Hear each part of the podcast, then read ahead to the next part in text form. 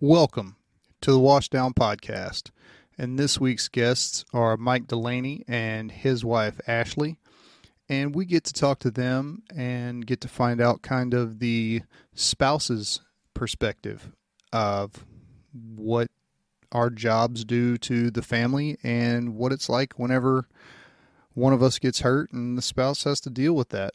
So I hope you enjoy it. We had a great time making it. Um, here it is the Washdown Podcast with Mike Delaney and his wife, Ashley. Mike. Jeremy. oh. Guess I heard that wrong. My bad. Yeah, well, you know, It's 2022. it's- I can't. I was just going to say that. I know, and I said it first because we're married. Same brain. oh, it's a kindler, gentler world. Oh, Yep. yeah. So, welcome to the show, guys. Thanks for having us. Yeah. Ashley, Mike. Hello. Hello. So, Ashley, Mm-hmm. why did you let yourself get talked into coming here? Or was this your idea? Um, I think I did actually mention when he said that he was coming here the last time. I was like, you know, maybe they need a spouse's uh, family point of view. Um, I see a lot of these types of podcasts and things where they just are talking to the first responder and military, whatever, and they just don't get that spouse's point of view a lot. I think that'd be good. Or All maybe right. not. We'll see. Well, we won't know until we hear it. Uh huh. No, it's actually that's a conversation that we've had kind Mm-hmm. of over and over again of getting spouses on and the other guy that does the podcast with us, Chris, um, he's tried to get his wife to come on with my wife and then have, you know, that talk Mm-hmm. and his wife's like, eh, is maybe what- not. This is why I stay single. Not even going to put myself in the position. Smart man. I saw something recently. I don't remember if it was on TV or whatever, and but they were talking about most jobs are a job, even if it's a career. But for first responders, it's not just a job; it's the entire family is in. It's a lifestyle. So, um, yeah, it's really important to get the family's point of view. I think. Yeah. Uh, point the mic down just a little bit to where it's right towards your mouth. There you go. So, yeah, and that's a valid point, though, because, I mean, for one, just the schedule alone. You know, as firefighters, we work 24 on, 48 off. If it's overtime, then it's 48 on, 24 off. Um, and then some municipalities do it a little different. They, you know, run four days straight and then three days really weird schedules. And then police, I mean, you guys, I still can't figure out your schedule. It's a simple five week rotation. No, it, there's nothing simple about it. No, it's not simple. My old department's getting ready to go to 12s probably uh, for manpower. Yeah. Well, That's everybody's the rumor I heard. everybody's having to make adjustments. Yeah. So. You know what I'll, about with his old department? You always ask them, hey, what day you work? They all have that stupid tiny little calendar that they're like, oh, let me just pull it out real quick. I'm like, you were naked. Where'd you pull that calendar out from? Like, where did that thing come from? They all have it. It's like that big. Just, Yep. They're like, oh, I'm on my fives that week, or I'm on my fours. I'm like, what? Do you work or not? just a simple yes or no. Well, then they pull out their other calendar to look at off duty too. Yeah. Yeah. It's so I Yeah. can tell you my schedule for the rest of my life. it's perfect. I stopped paying attention. Like, because Rachel asked me, like, a month down the road, hey, do you work on this day? I don't know. You're just going to have to look at the schedule. You have the same schedule I do. So just look it up and tell me. Yep. So, And with you, maybe you weren't scheduled that day, but turns out Yeah, highway we, shooter, we worked a lot. subway robberies, whatever else you got going on. 600 Yeah. hours of overtime. Oh, you just thought you were off? No big deal. Get your ass in here. Technically never off. No. so how does that, like, for real though, how does that affect family time?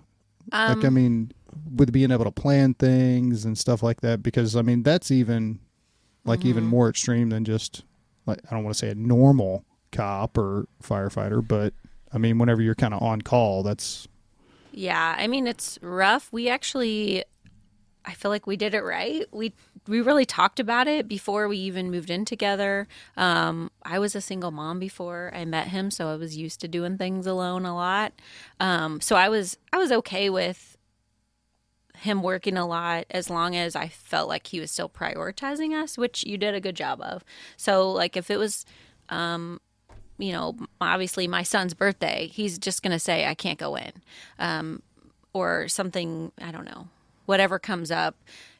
A lot of things he missed, but if it was important and he knew it was important to me, then he made it a priority to be there. So I think that's where it's most important. And sometimes I would just have to say, uh, I'm feeling a little neglected. Like, hey, remember me?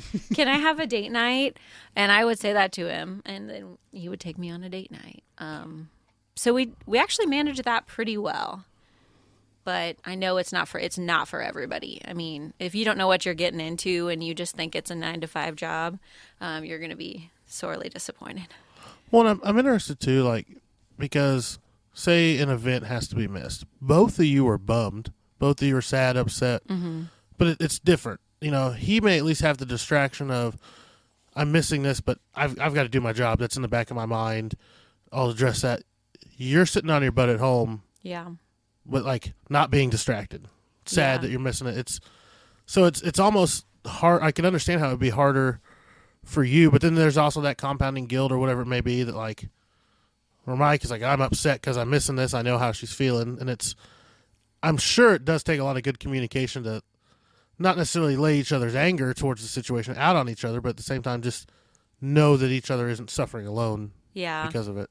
And it seemed like the small things were what was more frustrating, just like who's going to do the laundry and um, take the Maggie to daycare and um, that kind of stuff, like the everyday boring stuff that nobody wants to do. Somebody's got to do it. Um, again, we were lucky that I work from home, so I could do a lot of that on breaks and in between. I didn't have a commute, but I don't know how regular people do it. If you're driving an hour into work every day, you're gone all day, um, and then driving an hour home, and your spouses have the schedule. I don't. I don't think I could have done that. We got really lucky that I work from home. It was really helpful. But yeah, sometimes sometimes it does feel like the burden of the mundane everyday household things is always on me sometimes it still feels like that like because he's going back to school now and but again i signed up go. for it he he talked to me about it before he went I back just to think school, it's so- funny how yeah so I, I can't i can't say that i didn't know what i was getting into so even on days when i get really frustrated um i have to just tell myself like i signed up for this And you do a better job now of voicing that. well we've been to a lot of therapy yeah, that's true. so That's true. I'm pretty good at it. But yeah, if I held in the frustration, then we would have those big blow up fights. what And we did kept what kept that frustration in. Because it, it's hard because you feel guilt, right? They're doing something important. Um, so am I like, am I the asshole if I say, don't go arrest this murderer because I just want you to stay home and watch TV with me? Like, that's really hard to say that, you know, to ask for your needs to be met when it's not like he's a salesman or I don't know. It's just, it's really hard.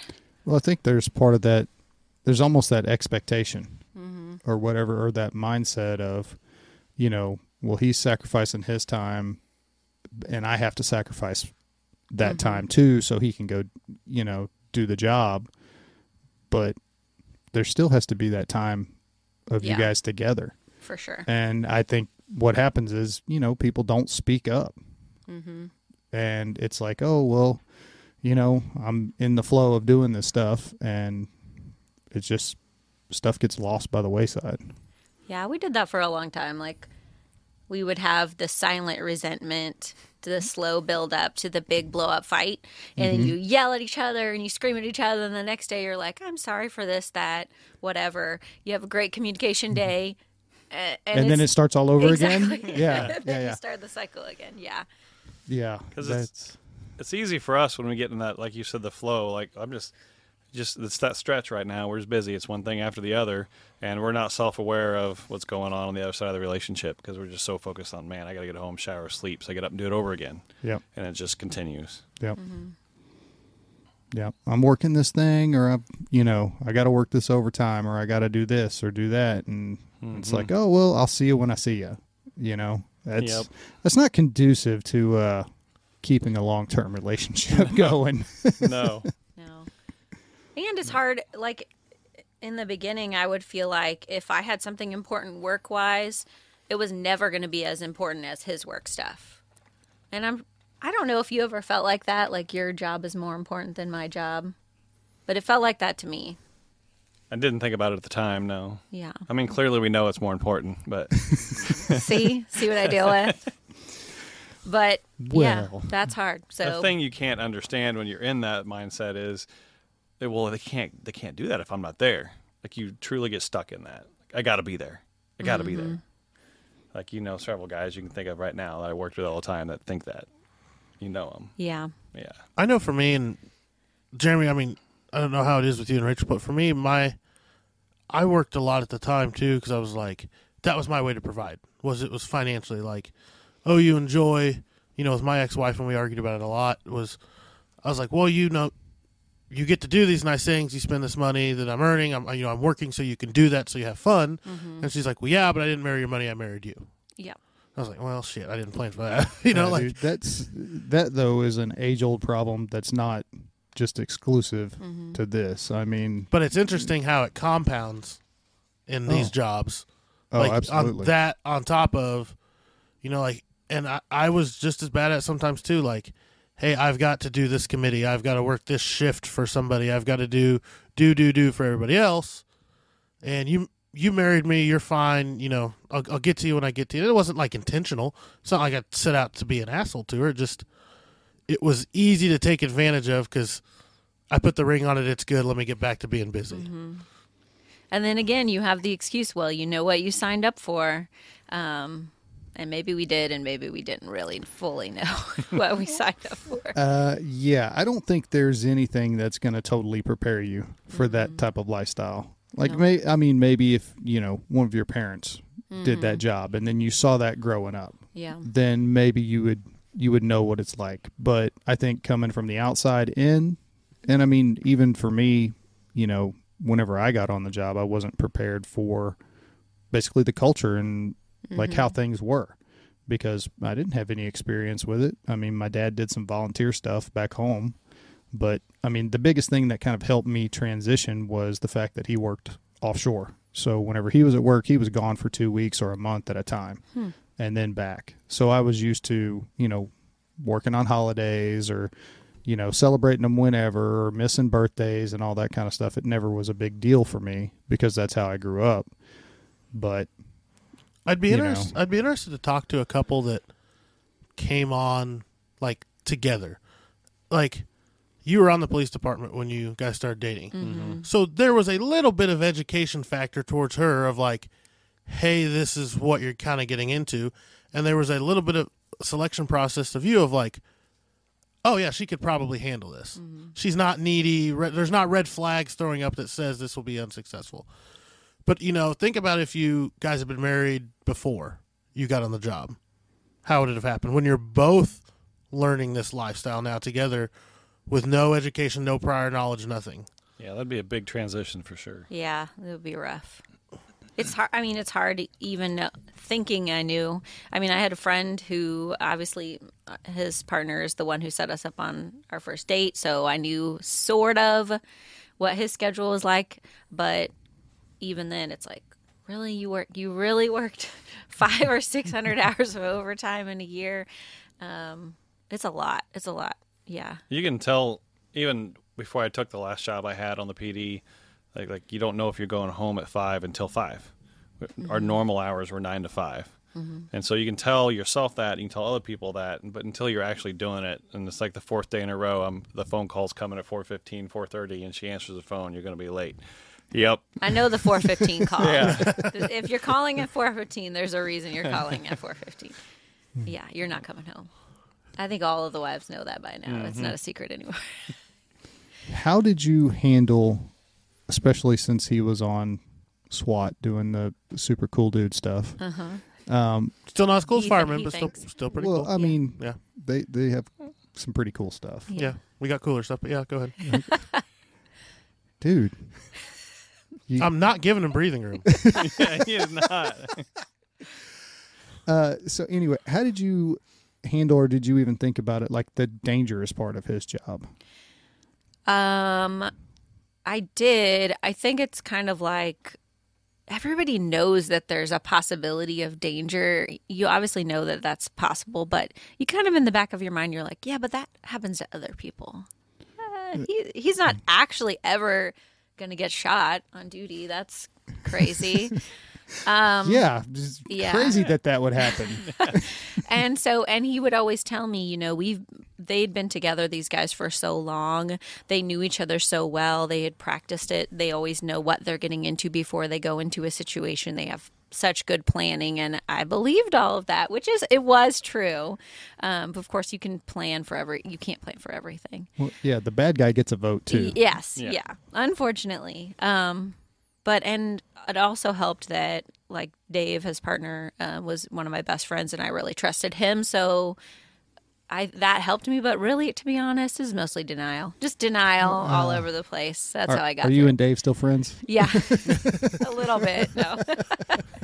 We have both left the police department Yeah. since. Ah, And well, that's the thing. Like after his shooting, I didn't have that luxury anymore. So, you know, once I didn't have the denial, I I didn't sleep nearly as good at night. That was the first time, probably, probably the first time in my life when I didn't ha- sleep well. Was I just would wake up in the middle of the night and be like, "Where is he? What time is it? When's Well, he coming home?" I mean, evil was no longer in his stories or on the news. It was at your doorstep. Mm-hmm. doorstep. exactly. Walk us through your mind that day. Uh, so I was actually babysitting my niece and nephew, and he called me. I feel like you thought it was going to be better that the call came from you, but his voice just sounded, he sounded like not even scared or panicked, just like that super amped up, like adrenaline. Um, like when you almost get into a car accident and then you're just all shaky, you know? That's how his voice sounded. And he said, You got to get somebody to, to come watch those kids. I, I got shot. And I was like, What? I. For a couple seconds, I really thought he was joking, and I then I was like, "But why would that's not funny? Why would he joke about that?" Um, so then I, I it kind of hit me, and um, I just totally freaked out. I I actually uh, had to apologize to Dave Travaglione later because I called him and he lived in the same neighborhood as my sister where I was babysitting and I all I said was you have to come and get me right now. Michael got shot and he's like on my way. Click and then I realized I didn't even tell him that he was okay, that he was alive. Like all I did I mean I wasn't thinking clearly. Um I think that's that's forgivable. yeah. but Dave gave her a pass. Sorry, sorry, Dave. um, and I'm sure he got on the radio right away, but I feel like I still, even then, I, you know, I think I told you I was getting out a can of peaches to give to the kids, and um, I, I sort of panicked and I didn't know what to do, and I just like gr- dug the spoon in the peaches and slopped them on the table, right on the table, and I was like, "Here you go." And Blake was like, "Where's my like?" fork or a plate. I was like, just eat the peaches. so then I went upstairs and I was like trying to put on makeup. You know, you're not thinking clearly. I was like, all I knew was Dave was going to come get me. I'm going to go to the hospital, Got to look good for my shot husband. you know? and I'm like trying to put on eyeshadow, my hands shaking. And I looked into the mirror and I said, what are you doing? Um, and so then I, I like, calmed down and I had to stop myself. But the worst was the drive there. I think Dave was driving 200 miles per hour. Um, Uh, You mean at the appropriate speed limits per department regulation? of course, of course. Um, Thank you. no, it was probably like 74, you know, Yeah. miles per hour. Um, but yeah, even though he had called me, I didn't know how bad it was. I didn't know. Um, maybe he was just lying to me to, to get me there safely because he had said several times, do not drive here by yourself. Have Dave take you. Don't drive, don't drive, don't drive. So I'm like, what am I going to see when I get there? And it was really scary. But I think I just, after I told myself in the mirror, what, what the hell are you doing? Um, I just kind of went into crisis mode. Like, I pushed all of those feelings down, and we probably, we both did that for a long time.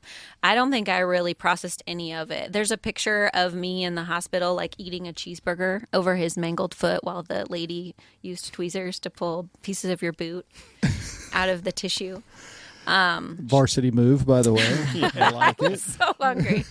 but I think, yeah, we, we just pushed it all down. That's where the problem started because it was like go into crisis mode. How, what do we need to do? How do we fix this situation? Um, and then when I got there, you were already making jokes. Like, already, you know, Well, that's the number one defense mechanism. Exactly. you all in your gallows humor. Yep. Yeah. Um, and so he was doing that too. So I don't know that I ever really thought about the implications of it all over long term. I was just like, I got to get to the hospital. And then once I was at the hospital, I have to make you happy, make sure you feel okay. I remember I was actually more mad. He asked me to get his phone out of his jeans, and I picked up his jeans, and I thought he had quit chewing, but I picked up oh. his jeans and I opened the pocket and I pulled out a big old can of Skoal, and we just looked at each other, and I go, "We'll talk about this later." and I just put it back in his jeans. Don't yell at me. I've been shot. Even though you're probably going to shoot me again. So And no, she didn't give me the Skoal. No, I didn't. I put it back in his jeans pocket. And then he was really angry for a couple of days because he was he was withdrawing again from nicotine. I don't know what was your. I mean, from your perspective, it was a little different. I know. I know why he called. I mean, that's. I think Jeremy and I get that.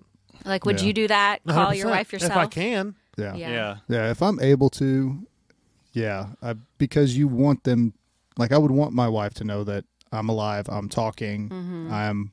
I mean, in hindsight, know. who would you rather have the call from? Looking back on it, Yeah, no, I think it was good. I think I just panicked more at this the way he sounded. He just sounded so like I don't know, freaked out. not shot. but then yeah i'll always be grateful for that firefighter because he took the phone from michael and he got on the phone and he was like hey uh just so calm i mean his voice was like Yeah, we usually are. valium I, he was like hey i know he sounds a little amped but i promise you he's okay he is gonna be fine we are driving him to the hospital just meet us there it's no big deal it's fine um, and he really did calm me down because I was like at level 10, freak out. And then he got on. I forgot his name. I don't know. I just got put on the spot. Sorry. but Wow, We'll a talk dude about- saved a fireman saved your he life. did. We've- He, we've- no big deal. we've and literally- it's just like no big We've deal. been talking about you, and all of a sudden you're put on the spot. yeah. Yeah. but he saved me from a mental breakdown. Uh, so I, I am grateful for him. And we saw him afterwards, which was nice. But um, so you see, you guys don't have to always hate each other sometimes. Oh yes, we do. No hate here. We don't hate people that are below us. Oh, okay. Wow. There's no envy here. Good time. I'm just jealous I can't save basements for a living. That's all there is to it. Foundations, get it right. Oh, my bad, my bad. So I don't know the lingo. Yeah. it's all right. You hang out, hang around us long enough. Yeah. You'll, you'll pick it up. Go looking back on all this now. Like you guys are in a completely different and probably better space mm-hmm. than you were. But something you brought up and you talked about how it, it, it can lead to problems, which nobody asked for him to get shot. He didn't go to work to get shot. You didn't, you know, nobody asked for the situation you were put yourselves in, that you were put in. But at the end of the day, like you were there against your own will. Mm-hmm. I, I don't want to say it's, and it's kind of unfair because you know at what point in our academies do they say, all right, now when all goes to shit, here's how you save your marriage. So I mean, where did you like? What was that realization that you guys did have control again, and you could improve this if you wanted? man i it took us a really long time to get back there we went we went downhill for a long time and it was baby steps of things getting worse and worse. Um, people ask you, uh, "How are you doing?" They call you, "What can I do for you?" Everyone stopped by to see us. I've never felt so much love and support. It was amazing. But we just we were on autopilot. I'm doing great. Thanks for asking. Everything's good. No complaints. I made it through. Um, and so you just keep repeating those. I'm fine. I'm good. I'm. I'm. We're happy. Life's good. And but it's not true. You can't Fake be. it till you make it, Yeah. Well, Yeah. that's what you think, but Yeah. turns out That's not how trauma works. no. you just you keep pushing it down. Eventually, um, it's going to come out, and then so almost a year to the week after his shooting, our daughter was born, and um, she had to go on life support. Um, we didn't think she was going to make it. It was a rough. Well, she was 11 days on ECMO, Twelve. 12 days. Oh, Um, I tend to block out things like no, just kidding. um, and so that really made things worse for us because we were almost starting to get back to a normalcy. well, you guys can just revert back into everything's fine mode. Like, well, we pretended. Yeah, yeah, sure didn't, work, did. didn't work, did we it? pretended. And then again, the same thing. We felt so much love and support. We had everybody there asking us, "What do you need? How can I help you? How are you doing?" And again, we were, "We're doing good. We're out, keeping positive outlook. Thanks for stopping by. So happy to see you. Uh, everything's good. Life is good." Um, but it wasn't. Uh, So I really just wish I could, if I could give advice to everyone, just stop saying you're fine. You're not fine. You're not. Go to get therapy and don't tell them you're fine either because that's bullshit. It's okay to be not fine. Mm-hmm. Yeah. It's Well, normal. Yeah. And therapy only works if you're honest. Yeah. If you're bullshitting and trying to again push stuff down and not really deal with stuff, then Mm-hmm. you're you're gonna get out of it what you put in it. But we were we weren't lying to other people. We were lying to ourselves. Yeah, Well, that's that's what we do. Yeah. and we're good at it. Yeah. we are really, really good at it. we were really fine. Well, and I can see too, like almost the frustration with both those situations. Kind of what I said earlier. You guys didn't ask for that. Mm-hmm. Like you were just like, "Hey, I'm trying to do my job. I'm trying to birth a child. Like we are doing our parts as constructive people in society. We didn't ask for this. Right. Why should we have to deal with this?" Mm-hmm. And I could just once you get past that, then you got to, you know, then there's so many other mountains to climb. It's just and in both scenarios too like at the end of the day i got i got winged and i healed up went back to work our daughter made a miraculous recovery. The doctors couldn't even explain it and she you would never know she started life like that. Mm-hmm. so you tell yourself too like well we should be happy. Everything should be fine right? be because grateful. everything turned out the way it sh- the best it could. Mm-hmm. i think that kind of adds to it almost in some ways um, because then you're like well yeah we have no reason not to be happy and just push through. Like at Children's Mercy, we would see these other kids with like lifelong cognitive and physical delays, and we would think, we're so lucky. We don't have a right to complain or to be sad um, because she's fine. She's a perfect little angel now. Uh, well, angel's debatable, terrorist angel well, but From and a so- certain point of view, it's health, a healthy terrorist. she is healthy healthy, yeah healthy terrorist. But I think that's something that people do a lot too is well, other people have it worse off than me. So where do I get off complaining or being sad or needing all this therapy? There's lots of people worse off than me, but um, I don't think anybody's trauma is it's not a competition. nope. It shouldn't be, right? Nope. Why do we do that to ourselves? Well, it's. I mean, I know why we do it is because of our personalities. We're the helpers. Yeah. You know, we're we, we're not the ones that need help. We're the people that go out and help people. Well, it's it's it's basic triage mode. You're the worst. You're not as bad. You're fine. We'll get to y'all when we fix this one. Mm-hmm. And it's sometimes y'all is us. yeah. exactly Yeah. It's a good point. Well, all the time, y'all is us. Yeah. And we never get to that part. We're we're the greens. Yeah. We got to fix the reds. not realizing that we just became the red. Well, yeah, that's the thing. It's like the frog in the boiling water analogy. So that's what happened with us. We we were fine, um, and then very slowly, little bits and pieces, we got worse and worse and worse until you know somebody looks at us and is like what is going on with you guys you do you're not happy michael did not look healthy um, we were just miserable we were in the red and we didn't realize it because it happened so slowly So what was the point? The the realization point. Whenever you decided, hey, we got to fix this shit. yeah so i guess for us it will eat that day that we went on a walk So I had mentioned to Michael a couple of times about his drinking. I was really worried right after the shooting because you know, you guys, how how do you guys? Um, Jameson. yeah, right. what what did everybody do? They came by our house and they brought him a bottle of whiskey. Hey, how you doing? I brought you a bottle. Um, and So out of the kindness of your heart, you were just trying to show appreciation. I get know, And I had to drink them all as fast as possible so they knew how much I it. appreciated it. Exactly. Yeah. And See, it makes sense. he was bored. He wasn't. He couldn't work, and he hated that he couldn't work. Y'all don't know how to be idle. It's like impossible for you, right? I, I, I got nothing. Yeah. Yeah, Yeah. I'm did- the, it's true. I'm the worst. You work nonstop. and he didn't feel useful. Um, I don't know. I shouldn't speak for you. You started drinking a lot.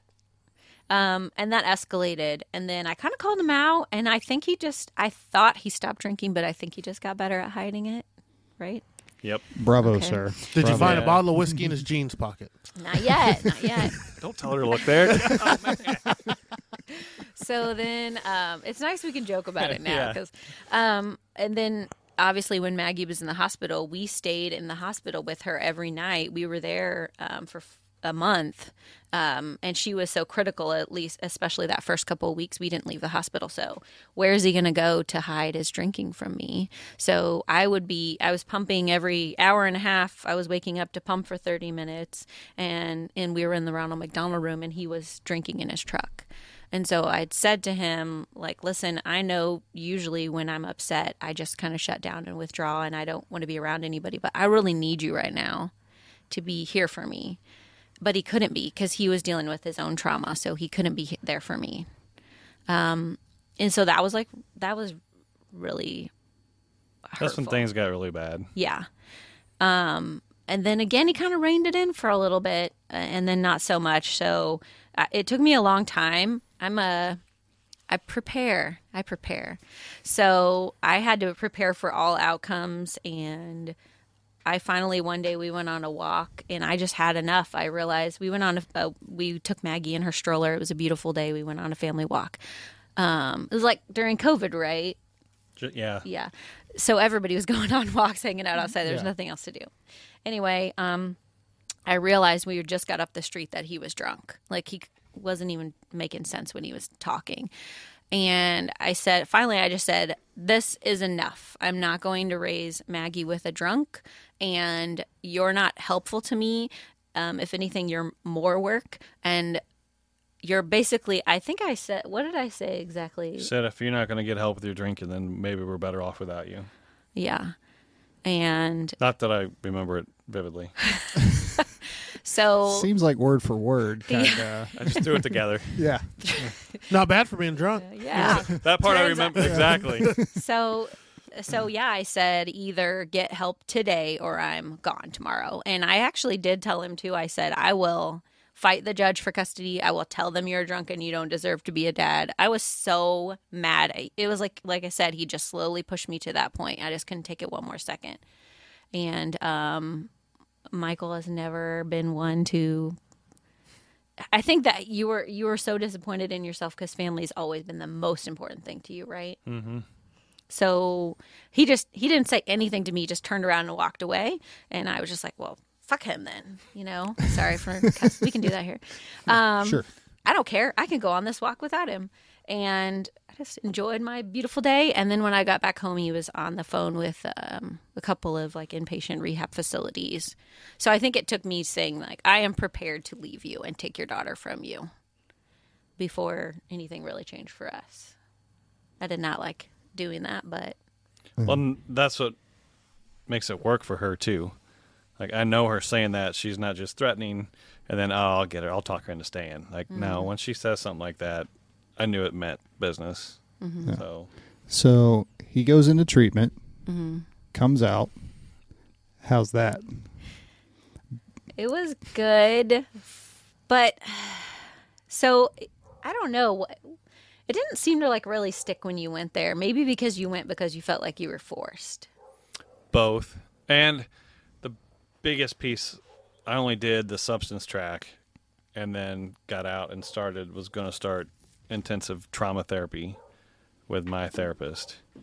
So none of the trauma was gone yet. Just the drinking had been put on pause. So, uh, like a week after, two weeks after, um, I was like, "Oh, I, I'm good. I can do this, right?" Yeah.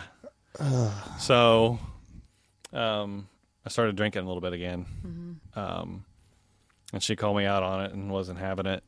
And I met with my doctor, and she was like, "Well, what do you think about Antabuse?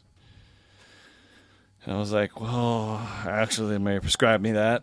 I just didn't tell anybody. I was in treatment. Ah, Um, so then I just I, that's I started taking that so I could not have to worry about a thought of drinking and dig into trauma therapy. Um, but even then, it was still Yep. like I wasn't myself yet, and she was still putting up with a lot. I wasn't drinking anymore, but I wasn't motivated. I wasn't confident. I wasn't doing anything around the house. I wasn't actually present. Like she was still doing everything. I would do some dishes and some laundry every now and then. That was about it. So it really took not just the drinking wasn't our problem. Like, of course, it is a problem, but not the problem. It was always the trauma for both of us. Um, I had a hadn't dealt with the trauma of either the shooting or Maggie's birth. Neither had you. And so, really, until we started pretty aggressively going into therapy, both of us went to WCPR, um, the week long. Um, it's it's very intense. It's full therapy from the minute you wake up in the morning until you go to bed at night for seven days. It's in California. The one we went to was in California. Um, that helped a lot. And then we started seeing, you know, our own therapist too and working through things, but also not just working through our own things, but um, improving our communication. So we went together to see Jenny, Dr. Dr. Prohaska, Prohaska.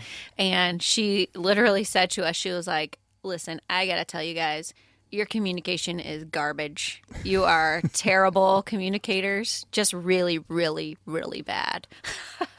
and I and I laughed, but we were actually really needed to hear that because we were both holding things in, trying to protect each other, mm-hmm. and it was just not working. yeah. Usually by trying to hold everything in and not Yeah. say what needs to be said, it just ends up being a bigger problem later on than you know this little molehill that you could kind of just tamp down. Yep. Now becomes a giant mountain that you may not be able to climb. Yeah. Yeah. So get you a good therapist that'll call you on your bullshit, and then life will be good. You know any of those? or or or a good wife that'll call you on. Yeah. it, that too. too. Yeah. Both. Yes. if only we would listen more. Nope, I didn't say that. Yeah. And, It's and recorded. Come on, dude. You're cr- now I got to edit that shit out. Maybe I was drinking before we came. Uh, not funny. No, No, you shouldn't joke, joke about the alcohol. Too. But in in all fairness, we've we've talked about some of Mike's faults through this. Mm-hmm. What were some of yours that you realized you could have done differently? Yeah, so much, but mainly my biggest fault, um, and it, it's something I've really had to work on, but I tend to hold things in and not ask for what I need. And what happens when you do that is you start to resent the other person. But it's not really their fault. They're not psychic. Um, so if you don't know why I'm mad, I'm not going to tell you. yes, you should just know. I shouldn't even have to ask you. Exactly. Um, that is the worst thing. That is the most destructive thing that you can think in a relationship because they don't know. They can't mind read. Um, I try it all the time. I'm really bad at it. but Jeremy and I make it work. Yeah, I mean, you showed us earlier. Key to our Yeah. marriage. I'm impressed. Yeah. I'm impressed. um, but yeah, that is one of my. Um, well, we talked about with therapy. I'm, that's one of my schemas is that I tend to put everyone else's needs before my own, and try to make everyone happy. So I, my happiness depends on their happiness. But you can't control other people's happiness. You can only control your own. So um, I would get just like with him working all the time, and I said I I knew what I was getting into, but I would start to resent like I'm doing two loads of laundry a day because you wear four outfits a day because you work out and then you go to work and you get into comfy clothes and then you wear shorts and then um, then we'd get in this huge fight because really all I had to do was ask him to do a load of laundry now and then, but I wasn't doing that. So that's one thing I definitely have had to work on. I don't know. There's a lot of other things. I'm sure you could come up with some. Well, I mean, some of them like you thought you were doing the right thing. Mm-hmm. Like you know, people on the outside that knew us would ask her, "Hey, is everything okay?" and and she would just try to cover for me because she's like, you know, in her mind, you remember you telling me, "Well, I thought you'd work through it. I thought you'd get there." Mm-hmm. Um, you're thinking you're doing the right thing. Just keep everything copacetic, and let's we'll, we'll move through it. Um, so a fault, but she was like everybody. A lot of so many of us do that. Yeah. We cover for the other one. We're like, it's private family matter. Yeah, it's nobody else's business. Right. Um, but it shouldn't be. No. Well, I can see both sides of that. Yeah. Well, not know. like you're just to tell everyone, but Yeah. tell somebody. Yeah. Yeah. Yeah. I mean, because it is one of those things where you don't want to, you know, broadcast everything, but at the same time, how far do you let it go, you know, of him trying to work through it Yeah. or, you know, her trying to work through it or whatever the case may be without going, okay, enough's enough and mm-hmm. let's, this is too long. It's gone Yeah. on too long before it gets to the point where if you don't stop drinking, I'm taking the kids and leaving. Yeah. Yeah. And the other thing is because I'd been a single mom before, it was very easy for me to fall back into that default mode, single mom mode. I've got everything. And so because I did that, it made it easier for him to not take care of his responsibilities. And he would get frustrated with me because Maggie would say, Mom, I want milk or whatever and I'm doing 18 other things and I'd be like, "Okay, I'll get you your milk." And he'd say, "I'm right here. I can do it too." um and he would get so mad at me, but I was just fully in that single mom mode because I didn't feel like I could count on him. But again, I wasn't giving him those opportunities. Like I was taking that away from him.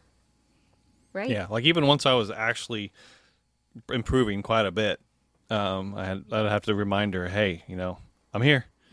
Um, but she was because she was still in that mode. So at, that, at least at that point, we could actually have a conversation about it instead of just me walking off in resentment because she's not going to ask me anything. Fuck her, she can do it herself then. Yeah. You know. Um, so that's one of the things that I have I've had conversations with people who have been through treatment and stuff and they whenever they go home, you know, sometimes they expect, "Oh, everything's going to be fine. I went and got fixed." Well, guess what? All the shit that you caused before you went and got fixed, it's mm-hmm. still sitting there because you haven't dealt with it. exactly. You know, your spouse they haven't dealt with all that stuff and mm-hmm. what you did caused trauma. Mm-hmm. It's all got to be dealt with still. So, Yeah.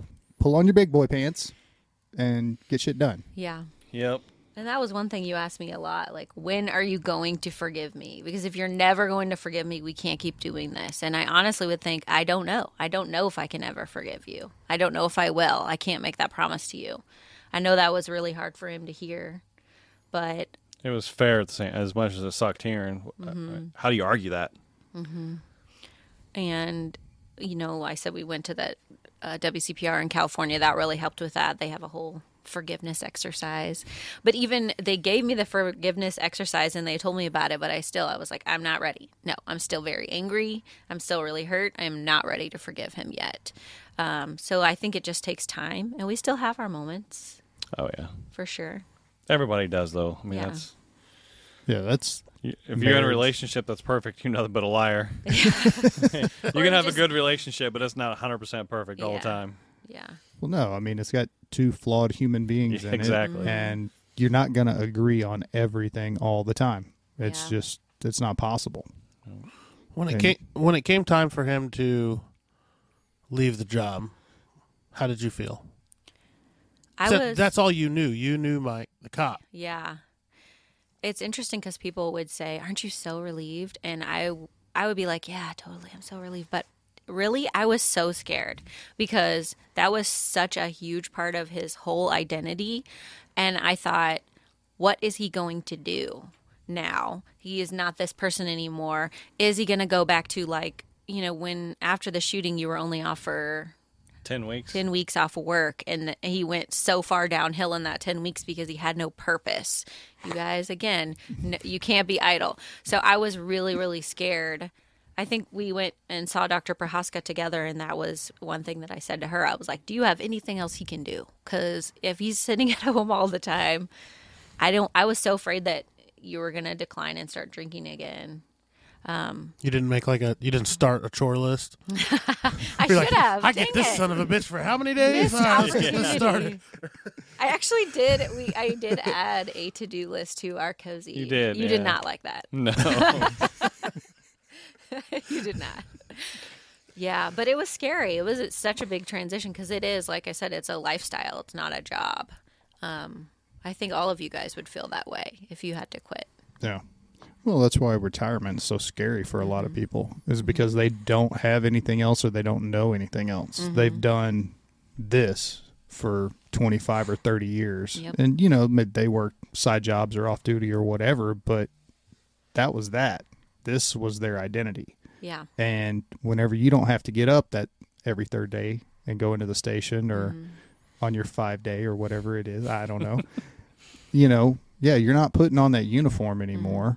And you realize that the city keeps turning right along with that. yeah, your Yeah. unit keeps doing work and putting bad guys in jail, and Yeah. you're not there. That's a real punch to the ego, huh? Mm-hmm. Yeah. Luckily, um, you got something that you enjoy doing um, and have a new purpose now, Yeah. which is good.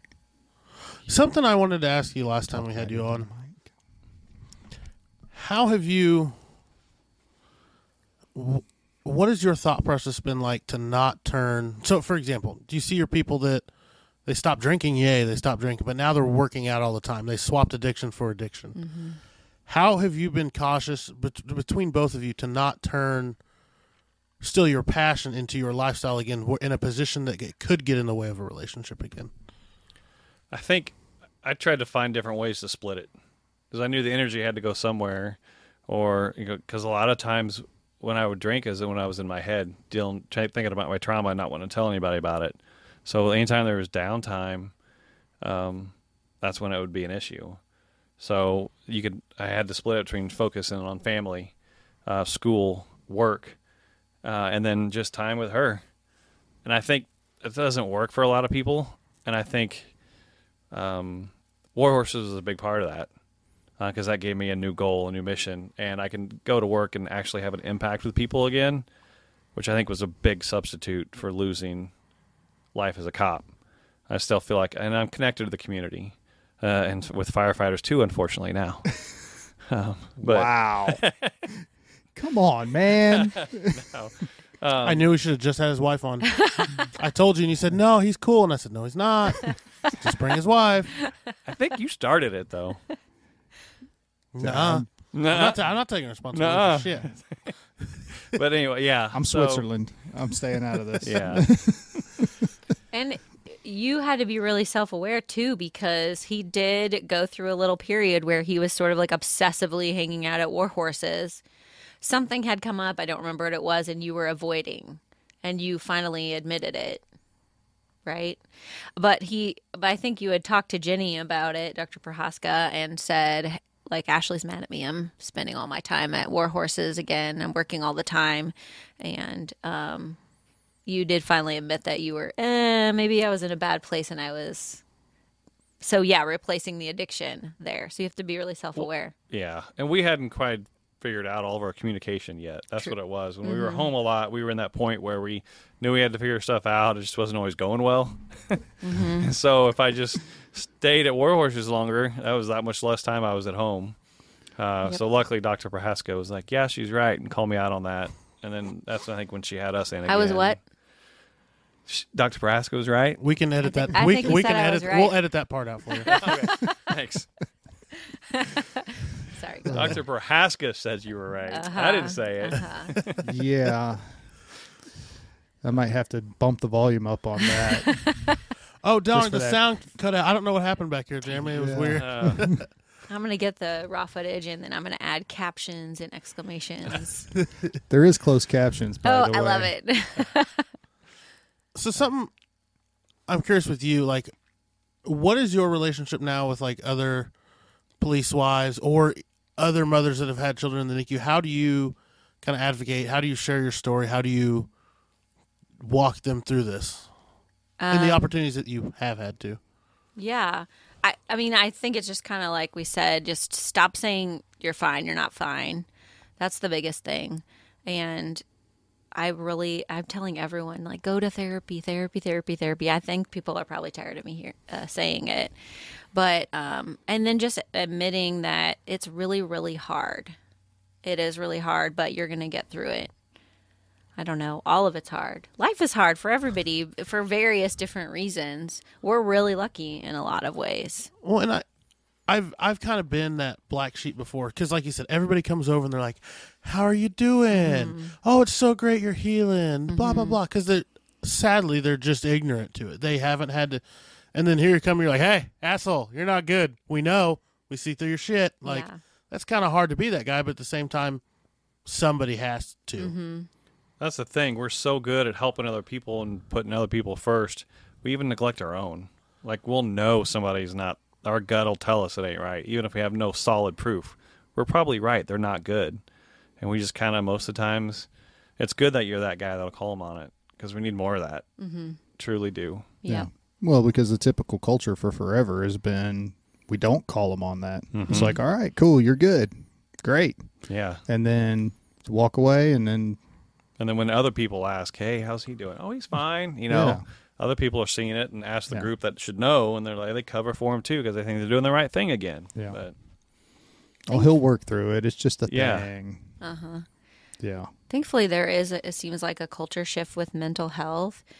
It does always blow my mind when people act like you should be ashamed for taking care of your mental health. Like, if I had cancer and I could really easily get that tumor removed, or radiation was going to cure me 100%, and I was just like, nah, it, cancer's kind of embarrassing. It'll stop growing. Uh, yeah. I'm not going to do that. And I'm definitely not going to tell people about it. You would think I was crazy. Um, so, why do we do that with mental health? Uh, that's a good question. You just earned a spot on the podcast. No, So- it's uh, and I'll tell you why. From from perspective, oh, I'm gonna kick crap off the table. Jesus, Gemma. Yeah, that's why the dogs aren't allowed in here because she just gets all tangled up in cords. No, so at least the perspective that I kind of came into it with, and what was reinforced by other people, was if somebody's having a mental problem or whatever, you have to be able to rely on each other in life and death situations. Mm-hmm. So if we're going to go into a fire and the building's burning all, all around us, and James over there is having some feelings, can I count on him to pull me out? Mm-hmm. Or am I going to have to constantly worry about him all the time? Yeah. You struggled with that a lot after the shooting. Mm-hmm. So it, that's where that I think that's where that whole stigma comes in in our mm-hmm. career fields. Have you ever talked to your crew, your your old guys about that, like truthfully, and got their honest opinion? about their side of it, Well, about like what he just said. Like, was there ever any concern you may be, I guess, head shy going into another? everybody still claims no. Um, because I came back to work as soon as possible, and I was still I was good then. And that's the weird thing, especially in the beginning. That was the place I was at my best, right? Because I was distracted, and I wanted every chance I could get to prove to everybody I could still do the job. Um, as unfortunately, the only person I couldn't prove to is myself. Uh, you know, guys had no idea I was doubting myself that much because all I did was want to work, work, work. Um, I think obviously there were some concerns later on, probably, and we haven't necessarily talked about concerns with my health was bad because I was drinking all the time, so I'd lost weight and I wasn't in shape like I was. Um, they were probably worried about that. Um, what we have talked about is some conversations of, "Hey, man, I'm really sorry. I, we knew something was wrong. We knew you had an issue. Uh, we knew you weren't right, and, but we didn't say anything. I'm really sorry for that." We've had those conversations, um, and I'm like, "Don't be sorry for it. Just, you know, don't ever do it again."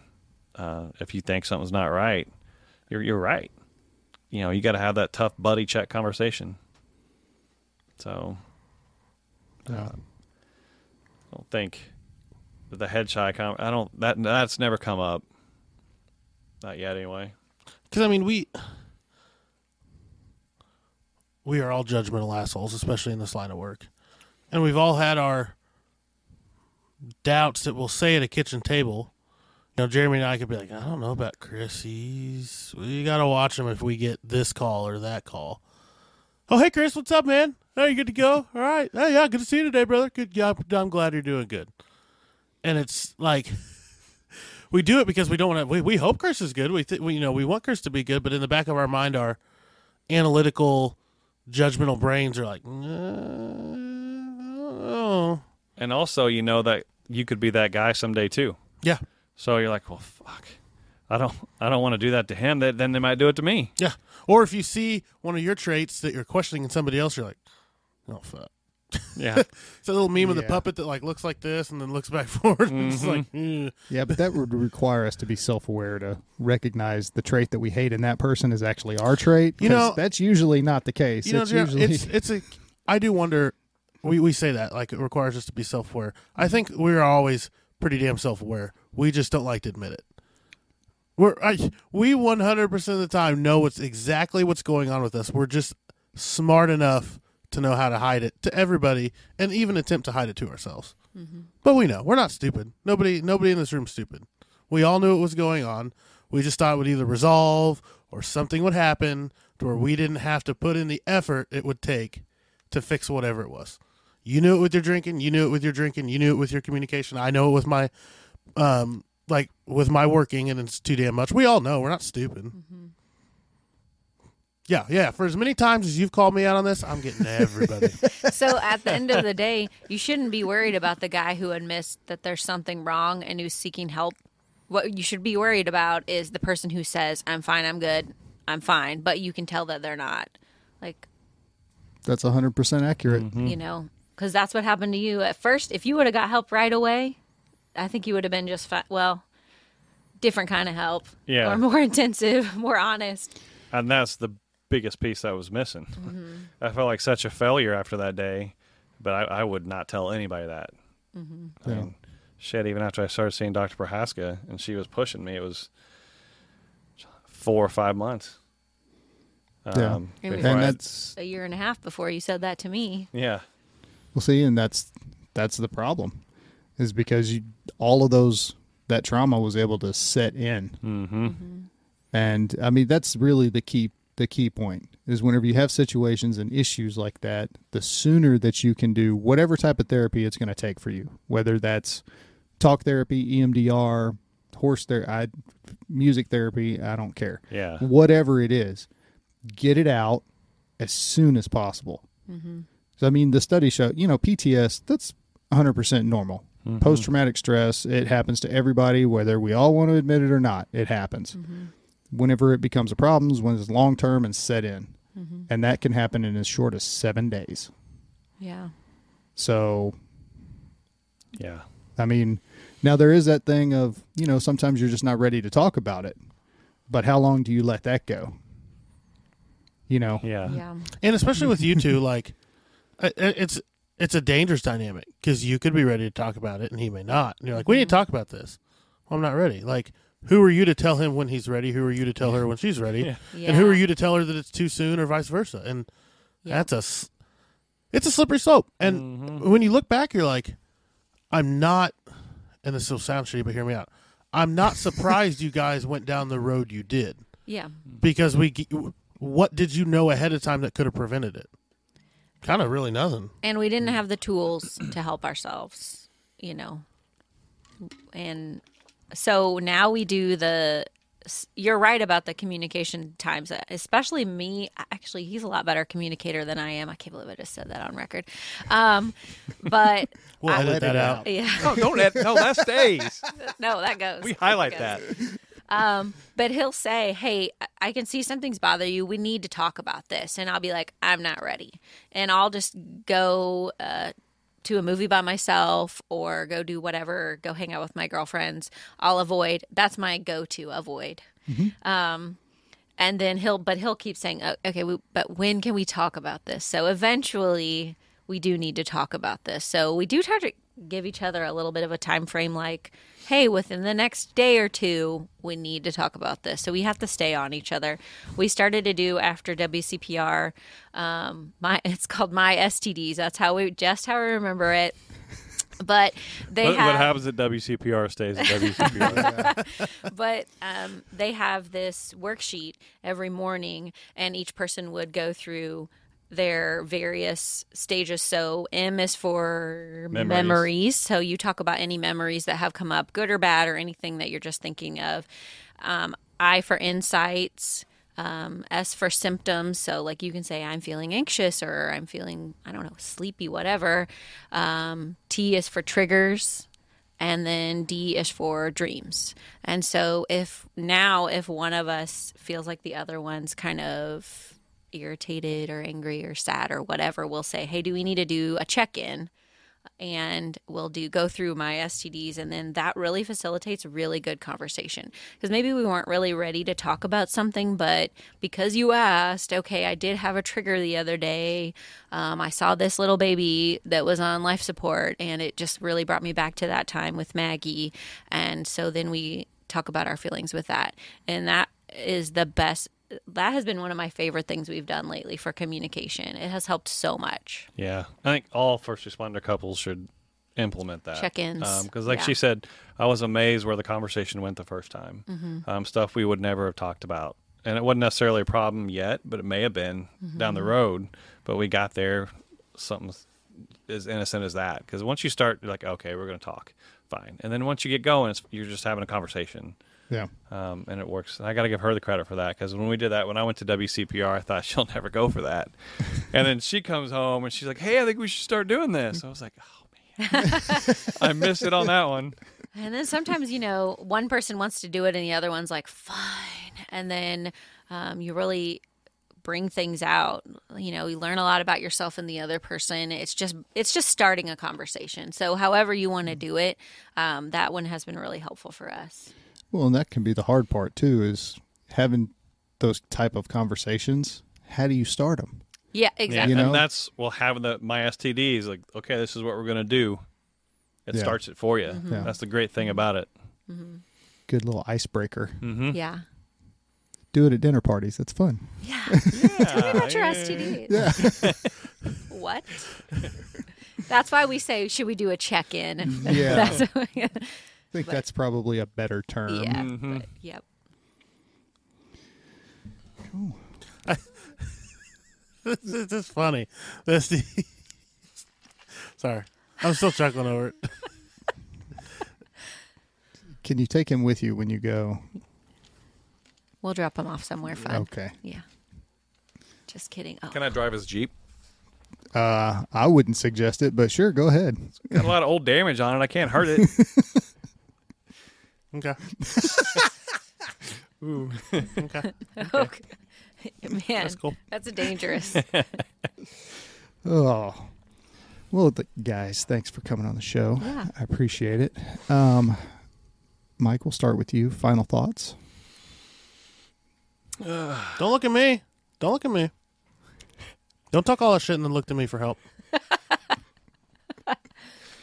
I think James has something he needs to talk about. Um, Okay. Anyway. Did I did I preempt? No. Did you have a point? No, I did not. Did you have a thought? Nope. I feel like you had a thought. Not a PG 13 one. That's fair. Okay. Keep it to yourself then. Mike, No, continue. If there's anything uh, anybody takes away from uh, what we've been through and what we've um, how we how we are now, um, like she said earlier, communication is the key. Um, I Stella every once in a while, I'm like, "Fuck, it was that easy." I just had to tell her what I was thinking. um, Who knew? Yeah, It's uh, it's the simplest things, I guess. and it's a constant work. I mean, just because you become good communicators, that doesn't mean it just stays that way magically. You still work on it. Um, a good relationship is always work. Yep. Oh, um, yeah, I 100% communication. Even if that communication is, man, I do not like you this week, you know? I love you, but I don't like you. and here's why. Or like, hey, I'm feeling really neglected, or whatever the case may be the good and the bad and the ugly. You have to say it out loud. Um, if you hold it in, what did we say earlier? Emotions are like kids. You can't let them drive the car, but you can't put them in the trunk either. Um, I say emotions are like farts. Nobody wants to smell them or hear them. no, that's not. Jokingly, I say that. Yeah. I like it. yeah um but but i really life is hard for everybody life is hard. You're going to go through ups and downs. Right now we're in a really good place. We can joke about all of this stuff um, and laugh about it because we worked so hard to make it okay. Um, and then the next thing's going to come around and we're going to have to do this all over again. So um, just have to be prepared for that. And just yeah like you said constantly working towards something better. Yeah. All right, James. I've, I've been asking for this episode for like how long? I don't know. It's been a while. I wish you put would you know wouldn't have picked Mike because it's Mike, but like I've always wanted the If we if we didn't have Mike, we wouldn't have Ashley. shit. That's right. Sorry. I've always wanted the the spouse pers- perspective on mm-hmm. things. I'm and, and Jeremy and I have talked about it a lot, and you know, like when we had Scott and Jana on, but I wish we kind of would have had them on together because I wanted that. I wanted the communication. Like mm-hmm. I wanted the back and forth. I wanted you guys to share your opinions in real time together, and it's just I'm I'm grateful for it. It's fascinating, and I hope other couples are watching this and being like, "Oh yeah, they kind of got this shit figured out." Like it's the same reason we started this podcast. Even if even if one person heard it and it helped them, you've done your part. yeah i hope so All right. Well, well said, James. Most things I say usually are. Is that a you know. first? Pretty much, yeah. No, she said, "Hey, great question tonight." After I, no, you said great question after I ask a question. yep Uh huh. I don't. Yeah, we're not editing that shit. Yeah. we are. Yeah. There's no instant replay here. All right, everybody. Ashley, Mike, thanks for coming. We really appreciate it. Thanks for sharing with everybody. Um, everybody else, thanks for stopping by. And, you know, if you are having a problem, reach out. There are resources out there. If you know somebody that's having a problem, actually talk to them, let them know what the resources are, and don't do the thing that we all talked about tonight of doing the whole, oh, you're fine. Okay, cool. See you later. Don't do that shit. Call them on their shit, but in a nice way. Don't Not- be confrontational. firefighter cop Yeah. don't be confrontational because you know that's probably not going to go well for you. Um, but show them that you care. Let them know what's out there. Mm-hmm. So, thanks for stopping by. See you next time.